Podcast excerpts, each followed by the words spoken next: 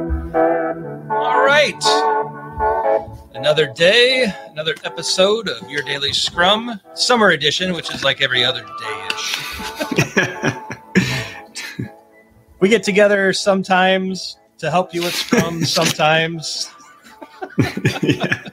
Terrible intro. Like and subscribe so you don't miss a video when we decide to post them. Uh, be sure to ask us your questions and comments. We might get around to them. Um, We're in summer mode, by the way, everyone. summer I mode know. is in effect. Hopefully, Uh, you're able to do that too, getting some some relaxing time with your family this sometime this summer. Absolutely. We hope you all are having a great summer. Uh, we certainly are. A lot of camping, a lot of fishing, a lot of sports. Um, so we're kind of slowing down a little bit, but we'll be back in full force probably towards the end of this month. hmm Um, for those watching in the future, uh, it's July of 2022. All right, Todd. Top 10 rewind continues. This is number nine. Should a scrum team use story points? What do you think? Data from this one. Fired there's, up. There's an interesting data point with this one that I want you to think about. Um, so, 5,600 views, 171 likes, 20 comments, which, by the way, some of them are very interesting to read. We published this in um, February 15th of 2021.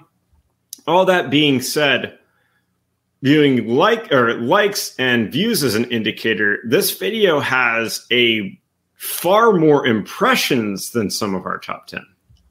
So, impressions meaning how many times your video thumbnails were shown to viewers includes only impressions on YouTube, not on external sites. So, there's a lot of impressions, not as many views, which is interesting to me. I'm not sure why, but I know this one also hit, hit the Twitter and the LinkedIn very hard with lots of interesting comments there as well. But that's the data. Should a scrum team use story points? everybody gets fired up about story points and when you try to make the, the argument and again we have opinions i don't think we're stating fact here i think we're just sharing an opinion and you can take that opinion and ignore it if you like but i think for todd and i like i'll go ahead and speak for you buddy and you can correct me story points are trash and you shouldn't be using them Yeah. Can I? Um, let me say some of the why too. Yeah. So yes, let me say some some of the why behind that. Is we have a lot of students and a lot of people that we talk to and consult with um, that are using story points, and they're saying, "But our team is doing so well with story points. Uh, ev- everybody's have everything's going really, really well uh, with story points." And then you start asking questions. You know, um, are view, viewing story points and velocity as a means of team performance? Yes, we are. By the way, you shouldn't do that. You know, and you start asking other questions. How are you using story points? What are you doing with velocity? How are these things unfolding? And it's just the answers that we get are anti pattern. We're using it to gauge a team's performance. Anti pattern. We're coming up with waterfall deadlines because of this. Anti pattern. We're giving no room and telling a team they have to do 30 per sprint. Anti pattern. We're looking at individual velocity. Anti pattern. We're looking at um, estimate versus actual, which we already did a rowdy video on. And so you start drilling into how people and teams and organizations are using story points and you start asking questions and it suddenly emerges that it, there's a lot of anti-patterns that are happening under the covers there. That was not the intention of the person that created them right? Um, but on this one our answer is no because they have been misused so many places that i think it's i don't think i know it's time to move on from them. It's time to move on from them what do you think, Ryan?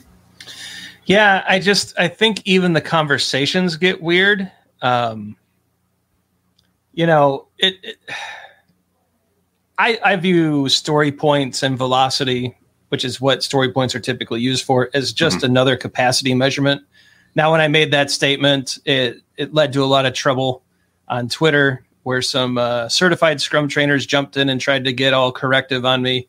Um, regardless of the schemes and the methods that they use, I still think if you send two developers home for a sprint, your velocity will decrease, which means the number of story points you can perform or do decreases, which means uh, it's at least strongly tied together. Mhm. okay. And so if people want to die on that hill, great. I'm okay ceding some ground and saying there's a strong correlation between story points and capacity. Um, mm-hmm. And so with it really looking like a capacity measurement, um, it's really weird to me when people say, let's increase our velocity. All right, are you hiring two people? Because mm-hmm. I don't know of another way unless you have some serious organizational impediments to remove. And even then, velocity may not increase. Mm-hmm. And so I I just I see it as an anachronism. It's a relic from 10 years ago when mm-hmm. and people really shouldn't be teaching this stuff anymore. It's time to be value focused. It's time to use frameworks like EBM. It's time to embrace Daniel Vacanti's work from When Will It Be Done? It's time to move on to Actionable Agile or some others, you know, s- spreadsheets from Troy Magennis if you want the free version. Mm-hmm. It's time to move. This is it's this is Todd to me. This is like using um, hand tools uh, to cut wood and, and do carpentry when you've got modern drill presses and circular saws and nail guns and it's like yes you know it's what? fun but come on yeah and and you know it's interesting because the entire point of agility is to know when what you did in the past isn't working and to change direction yeah from a lot of perspectives from your process perspective from your product and to be able to do that more quickly yeah. right? Not to get in these archaic long term. So this is a practice that is no longer working. Yep. Uh, and when you ask questions, I really can't find a recent example. I, I, and by the way, eight years ago, I was an advocate and a proponent for using story points. Uh, about it was about eight years ago that I stopped. Before that, I was, but uh, but the, uh, I, I would not advocate for it now because of how much it's been misused and misinterpreted. And maybe misuse is the wrong word because a lot of people, I, I inherently don't think people have evil intentions with the way that they use these things. It no, just happened that way. yep. It, I, right. I don't think anyone's being malicious.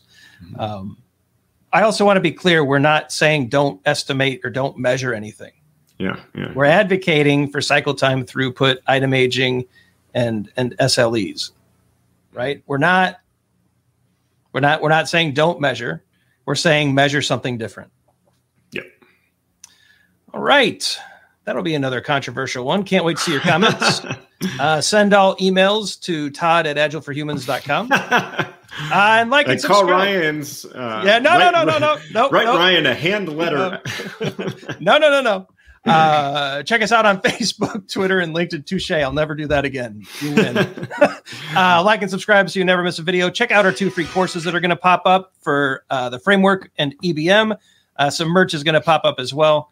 Uh, and if you want to email me, it's ryan at agileforhumans.com. Hit me with your comments too. I can take it or just leave them below. Um, for Todd, I'm Ryan. Go forward, do some great Scrum things. If you're using story points, we're not mad at you. We just want you to consider something different. All right. See you next time.